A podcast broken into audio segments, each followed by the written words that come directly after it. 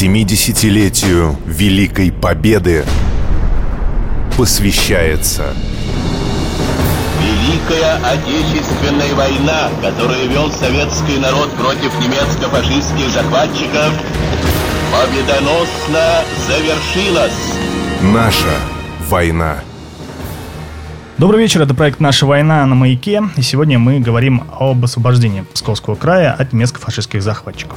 С нами по-прежнему старший научный сотрудник Псковского музея-заповедника Марина Сафронова и профессор, кандидат исторических наук Анатолий Филимонов. Ну что же, днем мы рассказали о том, как был взят Псков, ну, теперь хочется узнать, кто из бойцов проявил особенный героизм. Э, мы знаем некоторые эти фамилии, да, названы в честь них улицы названы улицы города. города, улица Шестака, э, это командир 374-го стрелкового полка, 128-й стрелковой дивизии, Кузбасской дивизии, как мы знаем. Но, может быть, каких-то имен не хватает на карте города? Тут можно добавить еще, вот есть у нас улица в районе железнодорожного моста Ивана Головко. Вот его как раз э, рота первой переправилась на левый берег Великой и закрепилась там, обеспечивая успех основным силам. Есть у нас улица 23 июля, как раз... Ну, это самая главная Да. улица. Ну, главное, не главное, во всяком случае, дата обозначена. Чтобы псковичи не забыли. Да, да. Да. Вот. Есть у нас улица Никитченко, например. Это вот э, человек, который на подступах еще Пскова проявил героизм. Есть улица Каратаева. Да. Это его, Командир его батальона, батальон. Но все-таки, может быть, кто-то не, за- в да, Псков. незаслуженно забыт. Может быть, кто-то есть. Есть у нас командир, значит, 1250-го стрелкового полка из 376-й дивизии Андрей Игнатьевич Глушков. Он почетный гражданин города Пскова, но его, может, меньше знали, потому что жил он в Воронежской области. В Псков только наездами он приезжал. Вот вполне, я думаю, подумать можно бы и в честь него улицу То назвать. есть, почему есть улица Шестака, а Да. нет улицы Ну вот, Глушкова? например, эту улицу можно назвать как раз э, в новом районе, который расстраивается в сторону Родины. Вот сейчас, кстати, вопрос стоит о том, чтобы увековечить память саперов, которые взрывали мост в 1941 году. Такое предложение на общественном совете Есть уже улица рассматривал. Байкова. Да. Да. А, Вот. А саперов? другие, других нет. Главное, что у Вечного огня э, вроде бы сейчас э, делают аллеи героев. Аллея героев там будет только те обозначены, кто проживал в Обскове. Герои Советского Союза вот в послевоенные годы. Кстати, наверное, видели там на стене ведь четыре вот этих барельефа. Тогда эту галерею начали делать, но не завершили тогда. Ну, а сейчас обстоятельства другие, что стена сама по себе памятник, и подобные украшения вроде не приветствуются. Мгм. Поэтому решено аллею сделать вдоль стены. А сколько героев это будет примерно? Вот там 17 человек вроде так ожидается. Мгм. Ну что же представлял из себя Псков после взятия? Такие же руины, как и Великие Луки? такие же. Ну, по некоторым данным, сейчас такая цифра фигурирует. 7% зданий уцелело. У нас есть вот такой небольшой дневничок э, Корнелия Евгеньевича Орлова. Его зарисовки. Он еще художник был, но он в спецгруппе был. И вот он пишет, как пришли они со своей спецгруппой в Псков 23 июля. То есть в только что освобожденный город. И вот он описывает, что пока мы шли до собора, ну, во-первых, он отмечает, что все кругом заминировано, пока мы шли до собора, потому что основные магистрали все-таки разминировали в первую очередь, мы не встретили ни одного человека. Вечером увидели двоих гражданских лиц и одну кошку. И больше ничего. Ну- Город весь разрушен. По-моему, там всего 147 человек. 143 человека. 143. А вот, но у него такое резюме. Город мертвый. Ну, если по воспоминаниям, я думаю, среди слушателей есть те, кто помнит город сразу после войны, да вплоть даже до конца 50-х годов, пока не начал застраиваться центр города, площадь Ленина нынешняя, а вспоминали, что, выйдя на вокзальной площади, можно было спокойно увидеть Троицкий собор. Только. Более того, например, из района Летнего сада видна была улица Максима Горького. Зданий-то ведь практически целых ни одного не было. Они стояли либо без крыш, либо без стекол, как правило, обугленные коробки.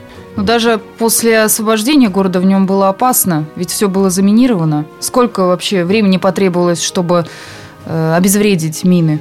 Ну, в общем-то, к Дню Победы, к 45 году, в принципе, город был освобожден от завалов и в, основ- в основном разминирован. В основном, потому что все-таки какие-то районы города, какие-то кварталы еще оставались опасными. И, как тоже по воспоминаниям, ходили по тротуарам под деревянным настилом. С них сходить было нельзя. Везде стояли таблички «Осторожно, мины». И, в общем-то, ну, Дом Советов 200 мины снарядов, 54 там в нынешнем театре было. То есть практически каждый дом нашпигован был. Дело в том, что были так называемые еще установлены мины-сюрпризы. которые по прошествии какого-то времени взрывались сами. В Троицком соборе вот такой случай был. Ну что же, все-таки 23 июля город взят, и уже вечером в Москве состоялся салют в честь этого события. 20 залпов из 224 орудий. Когда был объявлен приказ Верховного Главнокомандующего значит, об объявлении благодарности частям, которые брали Псков, и об этом салюте, то вот этот приказ бойцы, которые брали Псков в 9 часов вечера, они слушали этот приказ в районе Печков.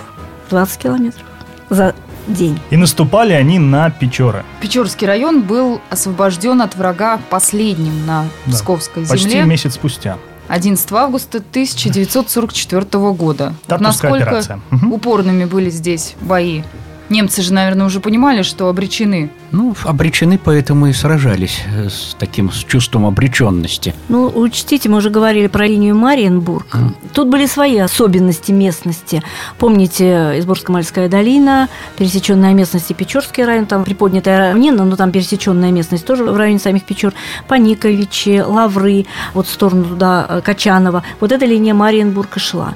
И вот э, расчет, конечно, у немцев был на эту линию Мариенбург, это уж так, как за соломинку хватались, конечно. Э, Расчет был на то, что все-таки Красная Армия встанет здесь и в Прибалтику не войдет.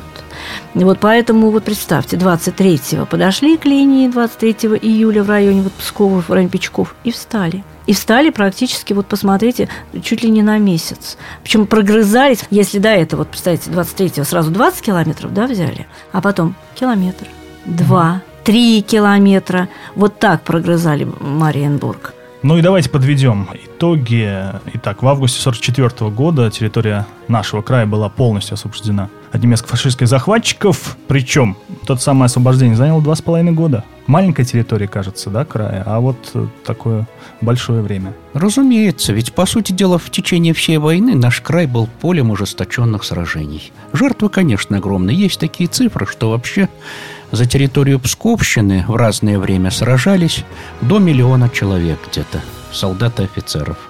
Ну, погибла где-то пятая часть из них. Ну что ж, о цене, которую пришлось заплатить нашему краю в годы войны, и о том, что он приобрел, наверное, после войны, мы поговорим уже в следующий раз, через неделю. А на этом Мы- сегодняшняя наша программа завершена. Спасибо, встретимся в следующую среду.